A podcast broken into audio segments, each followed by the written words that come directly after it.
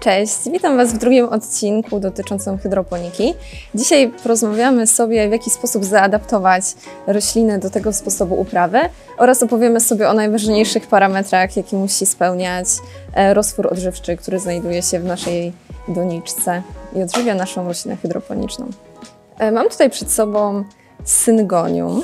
W momencie, kiedy przesadzimy roślinę do keramzytu, ten keramzyt jest wilgotny, załóżmy, że zaraz po płukaniu. Pamiętajmy, żeby może na samym początku nie uzupełniać tego poziomu wody zgodnie tutaj z naszym pływakiem, tylko postarajmy się przez pierwsze 2 tygodnie lub może nawet 3 roślinę przelewać. Może to być przelewanie pod bieżącą wodą, możemy na przykład zalać taką doniczkę, chwilę naszą roślinę w niej potrzymać, po czym nadmiar po prostu wylać. To może być na samym początku sama woda. Absolutnie nie ma tutaj żadnego ciśnienia, że musi to być od razu już roztwór z nawozami i że po prostu będziemy marnować te wszystkie nasze dobra. Wystarczy po prostu przelewanie, wówczas też roślinę zmusimy do tego, żeby zaczęła nam już wypuszczać nowe korzenie. Będziemy się starali ją zaadaptować do nowego środowiska, więc od tego warto by było zacząć. Przez pierwsze 2-3 tygodnie tylko i wyłącznie przelewanie rośliny. Raczej unikałabym właśnie zalewania, ponieważ może to niestety doprowadzić do gnicia korzeni. Zaraz sobie też powiemy, w jaki sposób możemy sprawdzić, czy coś takiego się nie dzieje. Dobrym sposobem na rozpoczęcie zabawy z hydroponiką również jest przekładanie do keramzytu ukorzenionych w wodzie sadzonek. Tutaj, jak widzimy, mamy już wykształcone korzenie. Te korzenie są już dosyć długie. Występują nam tutaj również korzenie drugiego rzędu. Taką roślinkę w momencie, kiedy przełożymy do keramzytu, jak najbardziej od razu zalewamy wodą i możemy traktować ją tak jak każdą roślinę, która już jest przystosowana w pełni do tego sposobu uprawy. Pamiętajmy, że na rynku mamy również dostępne takie produkty jak na przykład rizotoniki i to są bardzo przydatne produkty na samym początku, kiedy przystosowujemy naszą roślinę, ponieważ one stymulują zdrowy wzrost korzeni. Niedługo w Jungle Bugi również się pojawią wraz z całą ofertą dotyczącą nawozów do hydroponiki i takich pokrewnych produktów. Także warto używać, szczególnie jeżeli chcecie roślinę zalewać wodą, później odsączać nadmiar, jak najbardziej do tej wody dodajemy rizotonik, na wszystko to, co nam zostanie później z takiej doniczki. Oczywiście możemy po prostu podlać zwykłe rośliny, ponieważ do tego też się świetnie nadaje. Chciałabym Was dzisiaj przeprowadzić przez najbardziej uproszczony sposób przygotowywania pożywki dla roślin, które uprawiamy właśnie w naszej semihydroponice.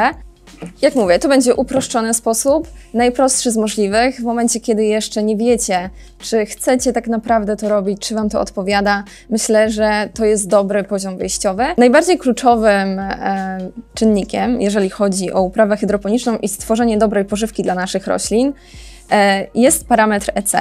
Odnosi się on do zawartości składników odżywczych, które są dostępne w naszym roztworze. Musimy zwrócić uwagę na to, czy nawóz, którego chcemy używać, nadaje się do uprawy hydroponicznej. Ja mam tutaj żele mineralne z Agrecola. Są to żele, które też są dostępne u nas na stronie. Jak najbardziej możecie znaleźć je w zakładce Hydroponika, która już się pojawiła u nas na stronie. I z czasem oferta, jeżeli chodzi o produkty dotyczące hydroponiki, będzie rozbudowywana. Także możecie znaleźć tam takie nawozy. Są to żelowe nawozy. Na odwrocie opakowania jest napisane, że ten nawóz jak najbardziej nadaje się do uprawy hydroponicznej. Jak zmierzyć takie EC? Słuchajcie, jest urządzenie, które nazywa się konduktometr, inaczej EC-metr po prostu. Możemy go używać, aczkolwiek nie musimy. I pokażę Wam, dlaczego na sam początek nie musimy go używać. Na odwrocie każdego nawozu mamy podane dawkowanie. Tutaj akurat, jeżeli chodzi o... mam nawóz do paproci w tym momencie w dłoniach. Jeżeli chodzi o ten nawóz, dawka wynosi 7 ml na 2 litry wody dla normalnej uprawy. Dla uprawy hydroponicznej najczęściej to jest po prostu dwukrotnie mniejsza dawka. Możecie wziąć również pod uwagę to, że obecnie mamy zimę, więc te warunki, jeżeli chodzi o nasłonecznienie, nie są zbyt dobre dla naszych roślin. Jeżeli damy im za dużo nawozu, niestety mogą robić się wybujałe, możemy je za bardzo pobudzać do wzrostu, chyba że, słuchajcie, naświetlacie roślinę. Jeżeli naświetlacie roślinę, no to jak najbardziej nie ma żadnego problemu, możecie nawozić pełnymi dawkami nawozowymi, nic tutaj nie będzie się działo. Jednak zarówno nadmiary, jak i niedobory nie są tak naprawdę wskazane. Odmierzyłam sobie tutaj dawkę nawozu na 1 litr wody, ponieważ akurat właśnie tutaj tyle mam w naczyniu. I teraz go tutaj wleję i przemieszam. Mówi się, że najbardziej optymalne wartości dla tego naszego parametru EC, czyli właśnie zawartości składników odżywczych, powinny się wahać, powiedzmy tak uniwersalnie, od 0,8 maksymalnie do 2. Jednak miejcie na uwadze to, że to wszystko zależy od stadium rozwojowego rośliny oraz od tego, co to jest za roślina. Można powiedzieć, że jest to najbardziej uniwersalny przedział. Wiem, że różni hodowcy również używają na przykład przeliczników w zależności od wielkości rośliny. Może jest to jakiś sposób. Słuchajcie, można znaleźć tablice, gdzie są wyszczególnione gatunki roślin i te wartości EC się tam zawierają, są przedstawione, w jaki sposób one się kształtują. I to również są przedziały. To również są przedziały, bo właśnie w zależności od tego, jakie stadium rozwojowe roślina ma, musimy również na to zwracać uwagę. Najbardziej optymalny zakres, właśnie mieszczący się powiedzmy w większości zakresów wszystkich roślin, to jest tak od 0,8 do 2. 2 absolutnie nie przekraczamy. Włączam mój EC-metr. Tutaj, jeżeli możecie zauważyć, że mamy tutaj również w tym EC-metrze kompensację ze względu na temperaturę, ponieważ w zależności od tego, jaka temperatura naszego roztworu tutaj jest, to po prostu trzeba wprowadzić poprawkę na wynik, jaki ostatecznie otrzymamy. I to już jest woda z nawozem. Ok, nasz wynik to jest 1,08 EC. Także jak możecie zauważyć, dawki, które są podane na opakowaniach, są ok. Są jak najbardziej ok.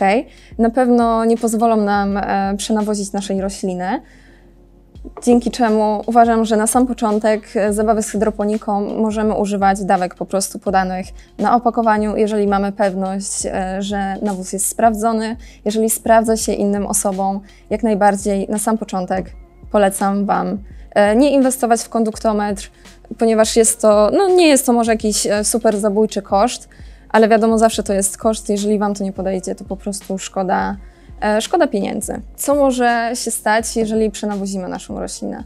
Jeżeli przenawozimy naszą roślinę, bardzo szybko na roślinie pojawią nam się pozasychane liście. Bardzo szybko pojawią nam się żółknące liście i możecie sobie pomyśleć, halo, ale jak to? Przecież roślina stoi w wodzie. Jakim cudem zasychają jej końcówki, jakim cudem zasychają jej liście? To jest właśnie przez to, że mamy zbyt stężony nawóz i roślina nie jest w stanie pobierać wody. Zatem jeżeli zaczynają nam zasychać liście na roślinie, którą uprawiamy hydroponicznie, najprostszy sposób rozrobić po prostu nasz nawóz, którego używamy, naszą pożywkę i to powinno rozwiązać sprawę. Jeżeli będzie za mało składników odżywczych w naszym roztworze, wówczas mogą nam zacząć zasychać liście, mogą żółknąć, na przykład od środka, mogą zacząć się robić nekrotyczne plamy na liściach, takie brązowe, zasuszone plamki. Więc proszę Was, zwracajcie uwagę na Wasze rośliny, które hodujecie w hydroponice, bo one bardzo szybko Wam zaalarmują, że coś się dzieje, że potrzebują zmiany warunków. Jeżeli zauważycie właśnie niedobory, bo to raczej nie będzie przelanie, tak jak w większości przypadków, jeżeli coś się pojawia żółtego na liściach, to wszyscy uznajemy to za przelanie. Tylko to właśnie będzie niedobór składników. Najprostszy sposób częściej wymieniać roztwór.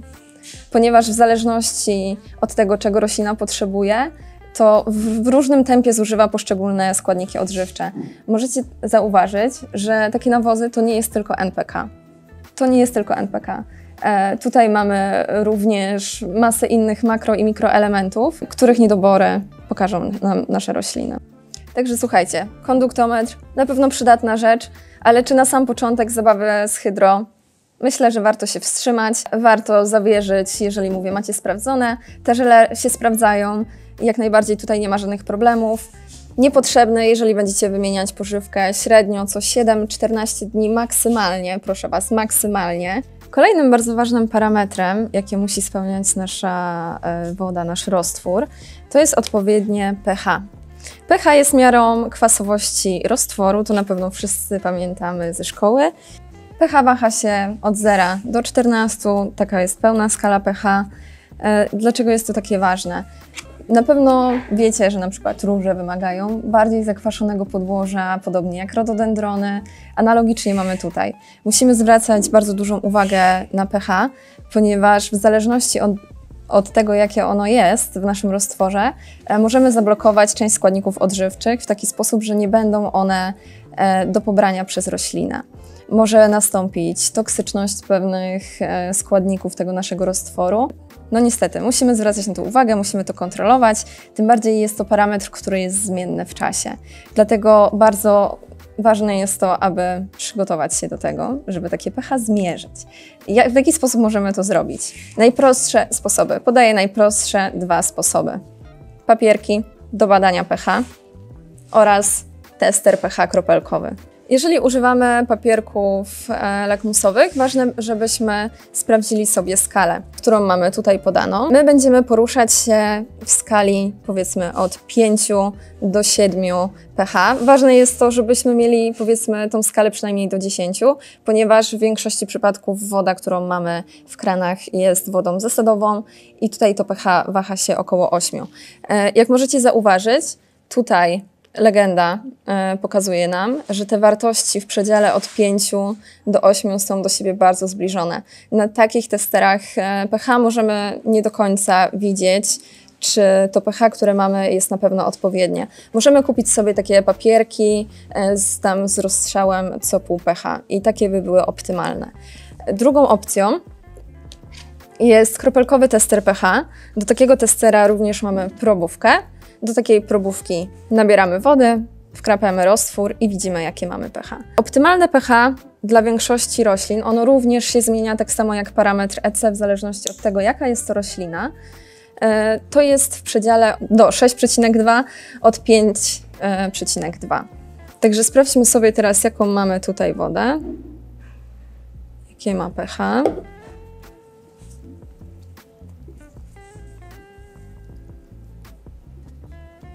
I pięknie widzimy, że roztwór nam się zabarwił. Na opakowaniu mamy podaną skalę i tutaj najbardziej zbliżone pH do tego, co otrzymaliśmy, to jest pH 6,5. Z uwagi na to, że mamy raczej twardą wodę, starajmy się, żeby to pH wyjściowe naszego roztworu było niższe, ponieważ woda twarda ma tendencję do zwiększania tego pH w czasie. Także wiedząc, że pH jest bardzo istotne z uwagi na dostępność składników odżywczych, musimy zwracać na nie uwagę. Widzimy, że mamy tutaj odrobinę za wysokie pH. W jaki sposób je zmienić? Najprostsza metoda, czy skuteczna, nie wiem, ocencie sami. Dla mnie średnio, ze względu na to, że regulowanie pH takimi metodami, teraz dwoma, o których Wam powiem, no nie jest zbyt stabilne w czasie, po prostu może się zmieniać. I najprostszy sposób, soda oczyszczona i ocet, zwykły ocet. Ocet nam zakwasi, czyli obniży nam nasze pH, jak mieliśmy 6,5, to obniży nam na przykład do 5. I soda oczyszczona, która nam podwyższy nasze pH. Jak mówię, nie będzie to stabilne, ale to pH jak najbardziej może się wahać i nawet wskazane, żeby się wahało od 5,2 do 6,2, od 5,5 do 6,5, ponieważ takie pH właśnie ma wpływ na rozpuszczalność naszych składników odżywczych, które mamy w roztworze. Bardziej profesjonalne produkty do regulacji pH to są takie produkty. One wszystkie się nazywają pH+, pH-, pH up, pH down, w zależności od tego, z jakich produktów korzystacie. Ja dzisiaj wykorzystam pH down biobizu. Tutaj jest ni więcej, ni mniej jak kwas cytrynowy. Kwasek cytrynowy swoją drogą również nadaje się do regulacji pH. Taki zwykły, kuchenny, ale również jest on bez jakiegokolwiek buforu, więc może również to pH nie być aż tak stabilne. Udało mi się odmierzyć 0,1 ml. Możecie posłużyć się tutaj również strzykawką. To na pewno będzie bardzo pomocne. Także regulujemy pH. Kilka kropel dosłownie. I zaraz sprawdzimy, jak to nasze pH się zmieni. Tutaj również warto chwileczkę odczekać. żeby mieć pewność, że na pewno się to dobrze rozmieszało. I teraz mówiłam Wam również o potencjalnym gniciu korzeni u roślin. I jest bardzo prosty sposób, żeby to sprawdzić w hydroponice właśnie za pomocą pomiaru pH. Mianowicie nasze pH robi się bardziej kwaśne. Jeżeli robi się bardziej kwaśne, to znaczy, że może być problem właśnie z gniciem korzeni. Dobra, sprawdzamy nasze pH. Zobaczymy, czy ten pH down coś tutaj nam zdziałał. Mam rękawiczkę, więc nie będę posługiwać się korkiem. Ok. Możemy zauważyć, że pH nam spadło. Słuchajcie, bardzo warto sprawdzać to pH, ponieważ pH prawdę Wam powie. To znaczy na przykład właśnie w przypadku gnicia korzeni, jeżeli pojawią się tam bakterie, to zobaczycie, ale również w przypadku glonów. Jeżeli nie zaglądamy tam za często, a pojawią się glony, bo na przykład mamy donicę w bardzo jasnym miejscu lub uprawiamy roślinę hydroponicznie w jakichś przeźroczystych pojemnikach lub w dużo większych osłonkach, jest możliwość, że pojawią nam się glony. I tutaj będziemy mieli bardzo wyraźną zmienność dobową, jeżeli chodzi o pH, która będzie powtarzalna. Także zwracajcie na to uwagę, ponieważ glony również są bardzo istotne i wpływają bardzo niekorzystnie również na nasze EC, to znaczy czyli na tą zawartość składników pokarmowych, ponieważ jest to konkurencja pokarmowa, bo one również pobierają nasze składniki z naszej pożywki. Mam tutaj nową miseczkę z wodą, z taką samą dawką nawozu. Sprawdzimy sobie, czy nasze pH początkowe jest takie samo, jak w poprzednim przypadku. No jest to pH, ja bym powiedziała, bardziej w okolicach 7. I teraz spróbujemy zmienić sobie pH za pomocą octu. Zobaczymy, czy to jest takie łatwe. Powiem Wam szczerze, że nigdy nie praktykowałam takiego sposobu, także mam nadzieję, że... Ojejku, że jakoś to wyjdzie. Może na sam początek również dodam nie za dużą dawkę. Jeżeli będziecie bawić się z pH, bardzo istotna sprawa. Jeżeli roztwór wyjdzie zbyt kwaśny, staramy się raczej już go nie podwyższać, żeby nie był bardziej zasadowy. Wolelibyśmy uniknąć takiego skakania z pH. pH down, pH up, pH down, pH up. Raczej wymieniamy po prostu roztwór. Ok, dodałam około 3-4 ml.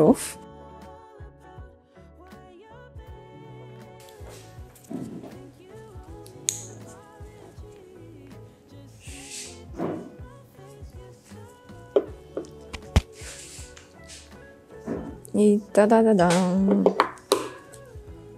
Proszę, nasz roztwór się zakwasił. I ostatni parametr, najmniej efektowny, ale nie mniej ważny, to temperatura naszego roztworu. Ja mam tutaj wodę, która była odstana, która sobie stała tutaj u nas na magazynie przez jakieś 2 dni, także powiedzmy, że jest w temperaturze pokojowej. W ostatnim filmie mówiłam, żeby temperatura raczej nie spadała poniżej 20 stopni i tego dalej będę się trzymać, bo totalnie optymalna temperatura dla naszego roztworu to jest 18 do 22 stopni. Totalne minimum to jest 15 stopni i totalne maksimum to jest 30 stopni. Starajmy się raczej nie zmuszać naszych roślin do znoszenia takich ekstremów, ponieważ może to na nią bardzo negatywnie wpływać. W takiej bardzo ciepłej wodzie mamy dużo mniej rozpuszczonego tlenu niż w wodzie zimnej. Ponadto w takiej ciepłej wodzie szybciej będą nam się rozwijać przeróżne patogeny, więc musimy zwracać na to uwagę. I również przy takiej bardzo ciepłej wodzie, to znaczy w okolicy 30 stopni, roślina może nie ogarnąć sobie gospodarki, właśnie jeżeli chodzi o pobór naszych nutrientów z wody. Jeszcze w przypadku ciepłej wody właśnie pobór składników odżywczych przez roślinę może być dużo większy. Dlatego roślina, pomimo tego, że będzie stała w wodzie, może być po prostu zwiędnięta. Tutaj wyszło nam, że nasza woda ma około 18,5 stopnia. Powiedzmy, że mieści się to w takich granicach optymalnych, także nie ma się czym przejmować. Uważajmy również, żeby woda nie była zbyt zimna, bo wówczas możliwości korzeni, jeżeli chodzi o absorpcję i wody i składników odżywczych, spadają bardzo drastycznie i wówczas po prostu taka roślina może nam obumrzeć.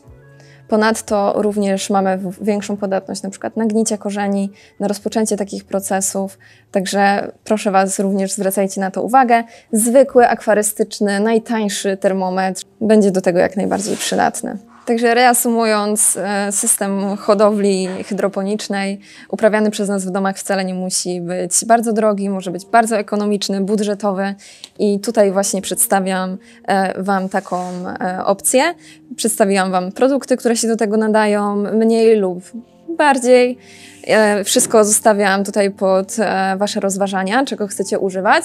Myślę, że w kolejnym filmie omówię już to wszystko dokładniej, pokażę Wam mierniki, kalibrację takich mierników bardziej, powiedzmy, profesjonalnych, elektronicznych. To wciąż będą tańsze wersje, ale nie mniej skuteczne niż te troszkę droższe. Także słuchajcie, nie trzeba dużo pieniędzy, wystarczy roślinka, szczepka wodna, soda, ocet i słuchajcie, mamy to. Możemy piękną roślinę wyhodować. Także polecam Wam te czy inne produkty. Bawcie się dobrze, testujcie pH jak najczęściej, żeby zobaczyć, jak wygląda ta zmienność u Was. No i piszcie jak tam, czy trzymacie to pH, czy te rośliny Wam żyją. Mam nadzieję, że komuś udało się po ostatnim filmie taką roślinę do hydroponiki przełożyć, także czekam na feedback i do zobaczenia następnym razem.